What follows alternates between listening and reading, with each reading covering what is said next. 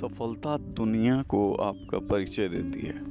मगर असफलता इस दुनिया का परिचय देती है। तो आपको हमेशा ये ध्यान रखना पड़ेगा कि अगर आप सफल होना चाहते हैं